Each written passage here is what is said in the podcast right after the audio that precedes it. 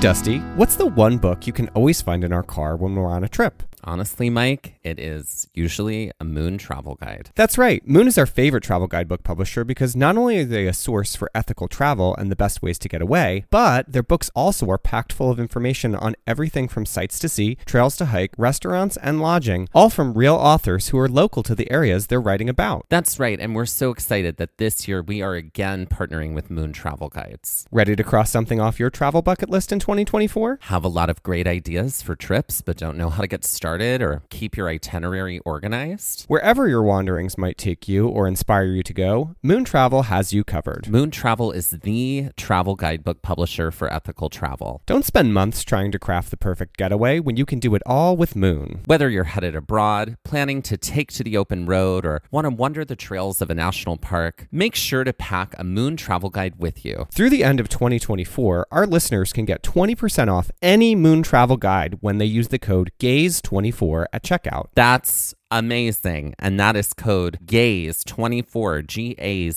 GAZE24 for 20% off any Moon travel guide in Moon's entire library. And that is just for our listeners, and you cannot find that anywhere else. Be sure to visit moon.com. Head to our show notes and check it out and see Moon's entire collection of travel guide books.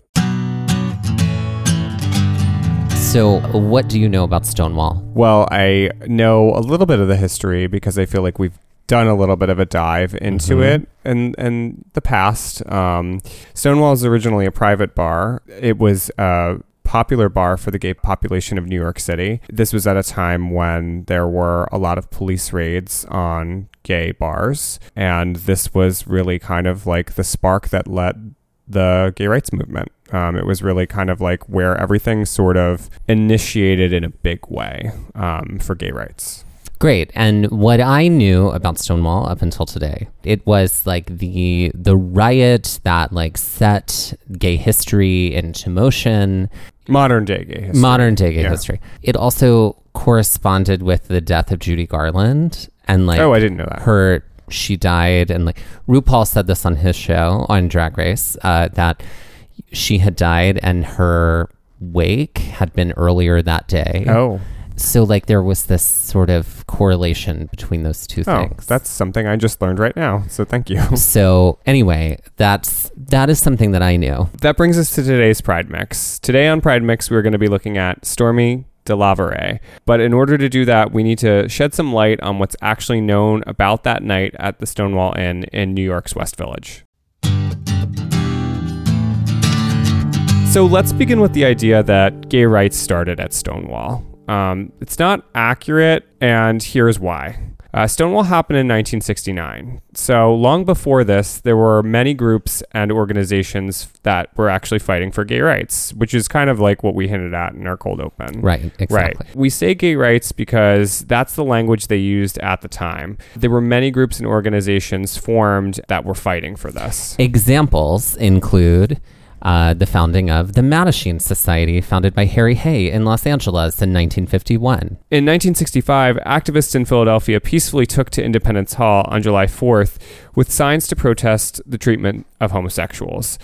They called these demonstrations annual reminders. And they actually did this like every year for many years. Right. On in Independence Hall. And it was like silent and signs and like very somber.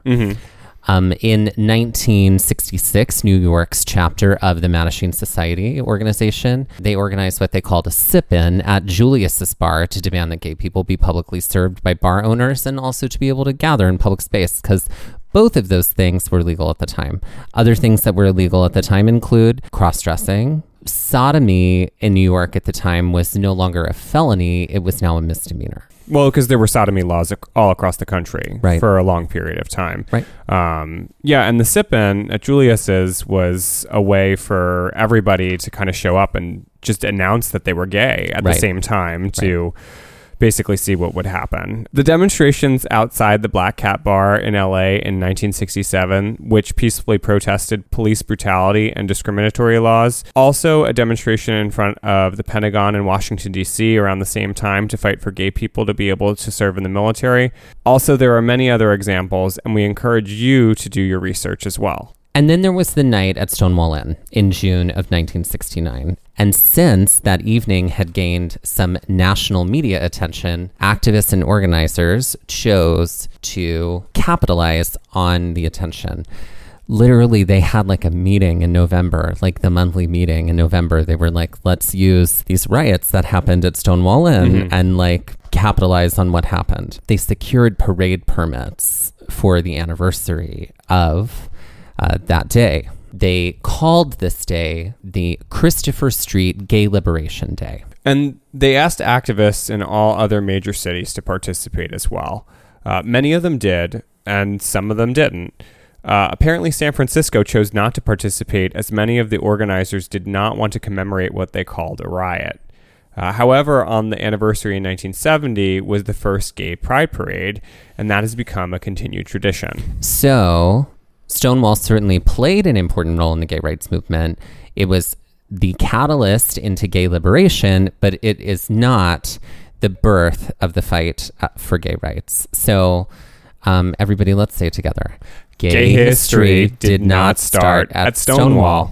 We would like to cite our sources for this info and encourage you all to research as well. But specifically, we'd like to cite the LA Conservancy's article on the Black Cat Bar, the article, "The Stonewall Riots Didn't Start the Gay Rights Movement" by Gregor Mattson, published on Jester Daily. And before the Stonewall Uprising, there was The Sip-In by Jim Farber, published in the New York Times. Real quick, let's talk about the Judy Garland connection.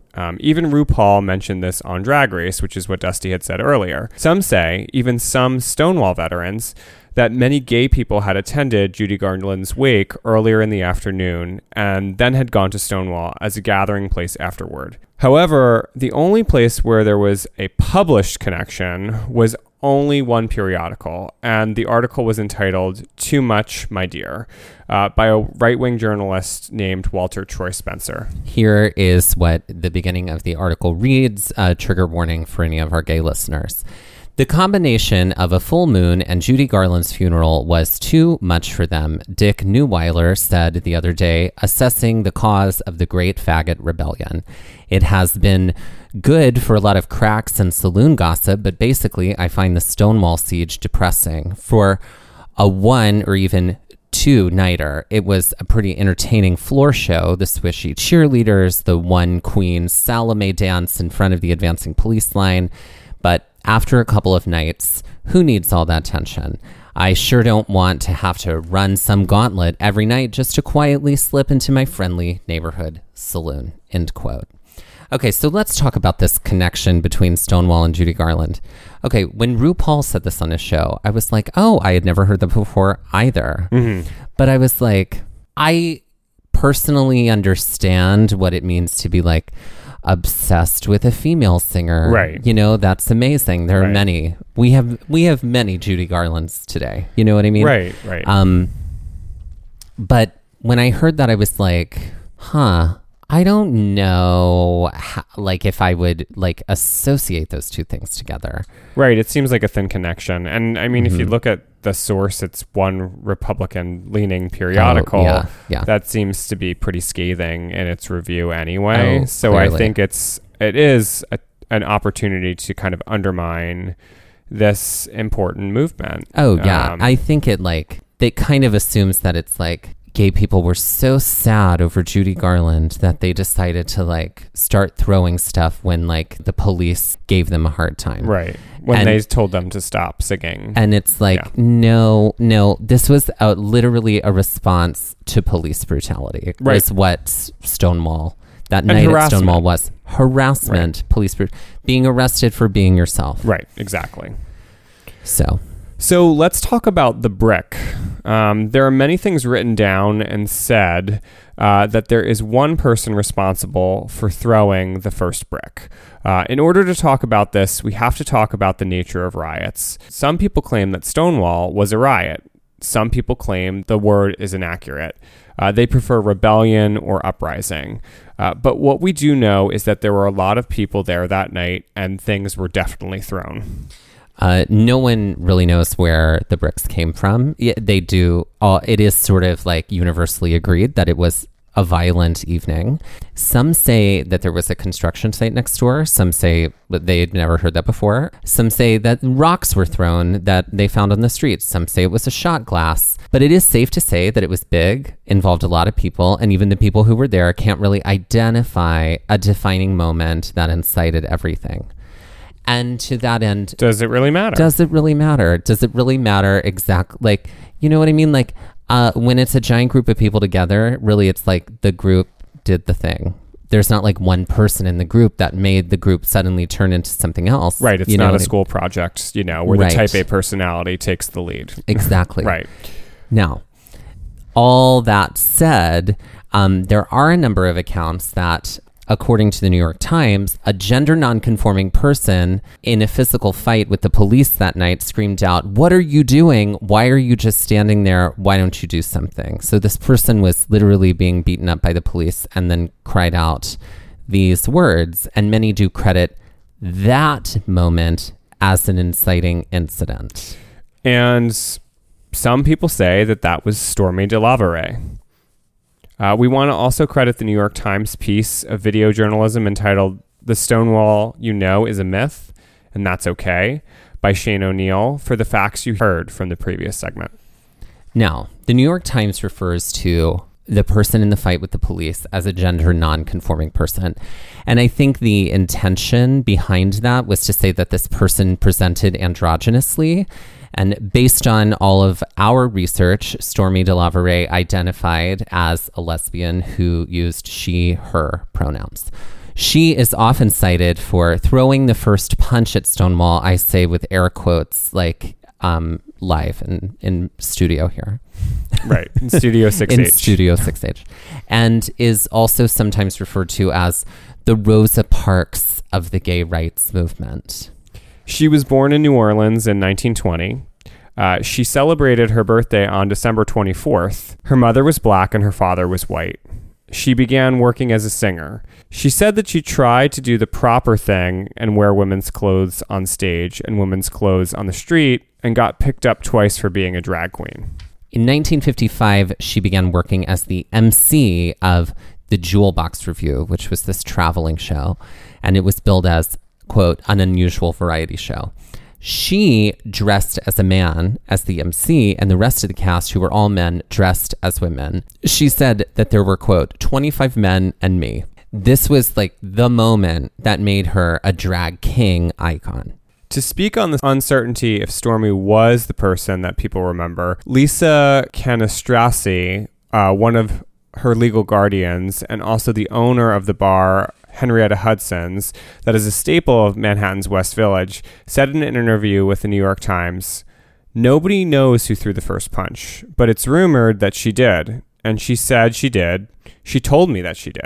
She says, "The cops hit me and I hit them back." This led to a fight with the cops where she supposedly proclaimed this famous phrase, "Why don't you do something?" And when speaking of that night, she emphatically says that it was not a riot, but rather, quote, "a rebellion, an uprising, a civil rights disobedience." 2 weeks after the rebellion, she helped to form the Stonewall Veterans Association. She was active in the organization, serving as chief of security and ambassador, and later vice president. She lived at the Chelsea Hotel in Manhattan for decades and became a bodyguard for wealthy families during the day and a bouncer, though she didn't really like that term and much preferred, and this is a quote from her, "a babysitter of my people, all the boys and girls," at several lesbian bars in the West Village at night, including Cubby Hole and Henrietta Hudson's. Which are both great bars. And when bars open back up, you have to go to those bars. So she had no tolerance for what she called, quote, "ugly," meaning rudeness or bullying or behavior that she did not like for her, quote, "baby girls." She was known for walking around the West Village and keeping an eye out on everybody. This is another quote from Lisa Cannistraci from Henrietta Hudson. "She literally walked the streets of downtown Manhattan like a gay superhero. She was not to be messed with by any stretch of the imagination." In 2000, she received the Gay Lifetime Achievement Award from Senior Action in Gay Environment, or SAGE. DeLarverie was well known as a regular, leading the annual New York City Gay Pride Parade with the Stonewall veterans and the historic 1969 Cadillac convertible Stonewall car, which he called Stormy's Baby. On June 7th, 2012, Brooklyn Pride Incorporated honored her at the Brooklyn Society of Ethical Culture. She was also featured in a film directed by Michelle Parkerson called Stormé, the Lady of the Jewel Box. On April 24th, 2014, she was honored by the Brooklyn Community Pride Center for her, quote, fearlessness and bravery. After a long struggle with dementia, she died in her sleep on May 24th, 2014, in a Brooklyn nursing home. She was 93 years old. As she said in a 2001 documentary short called A Stormy Life, "I'm a human being that survived. I helped other people survive," end quote. All of the information about Stormé DeLarverie in today's Pride Mix came from the sources we listed in the episode, also from them.us, blackpast.org, Huffington Post, New York Times, and the New York Public Library.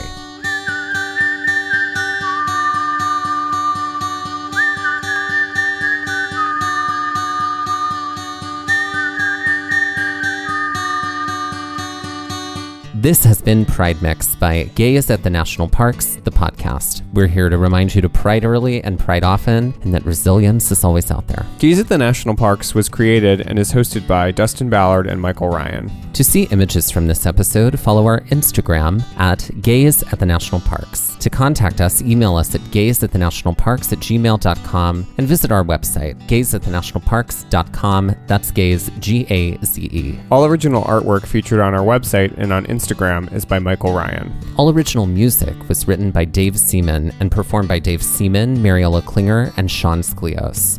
Our music producer is Skylar Fortgang. This episode was edited by Dustin Ballard.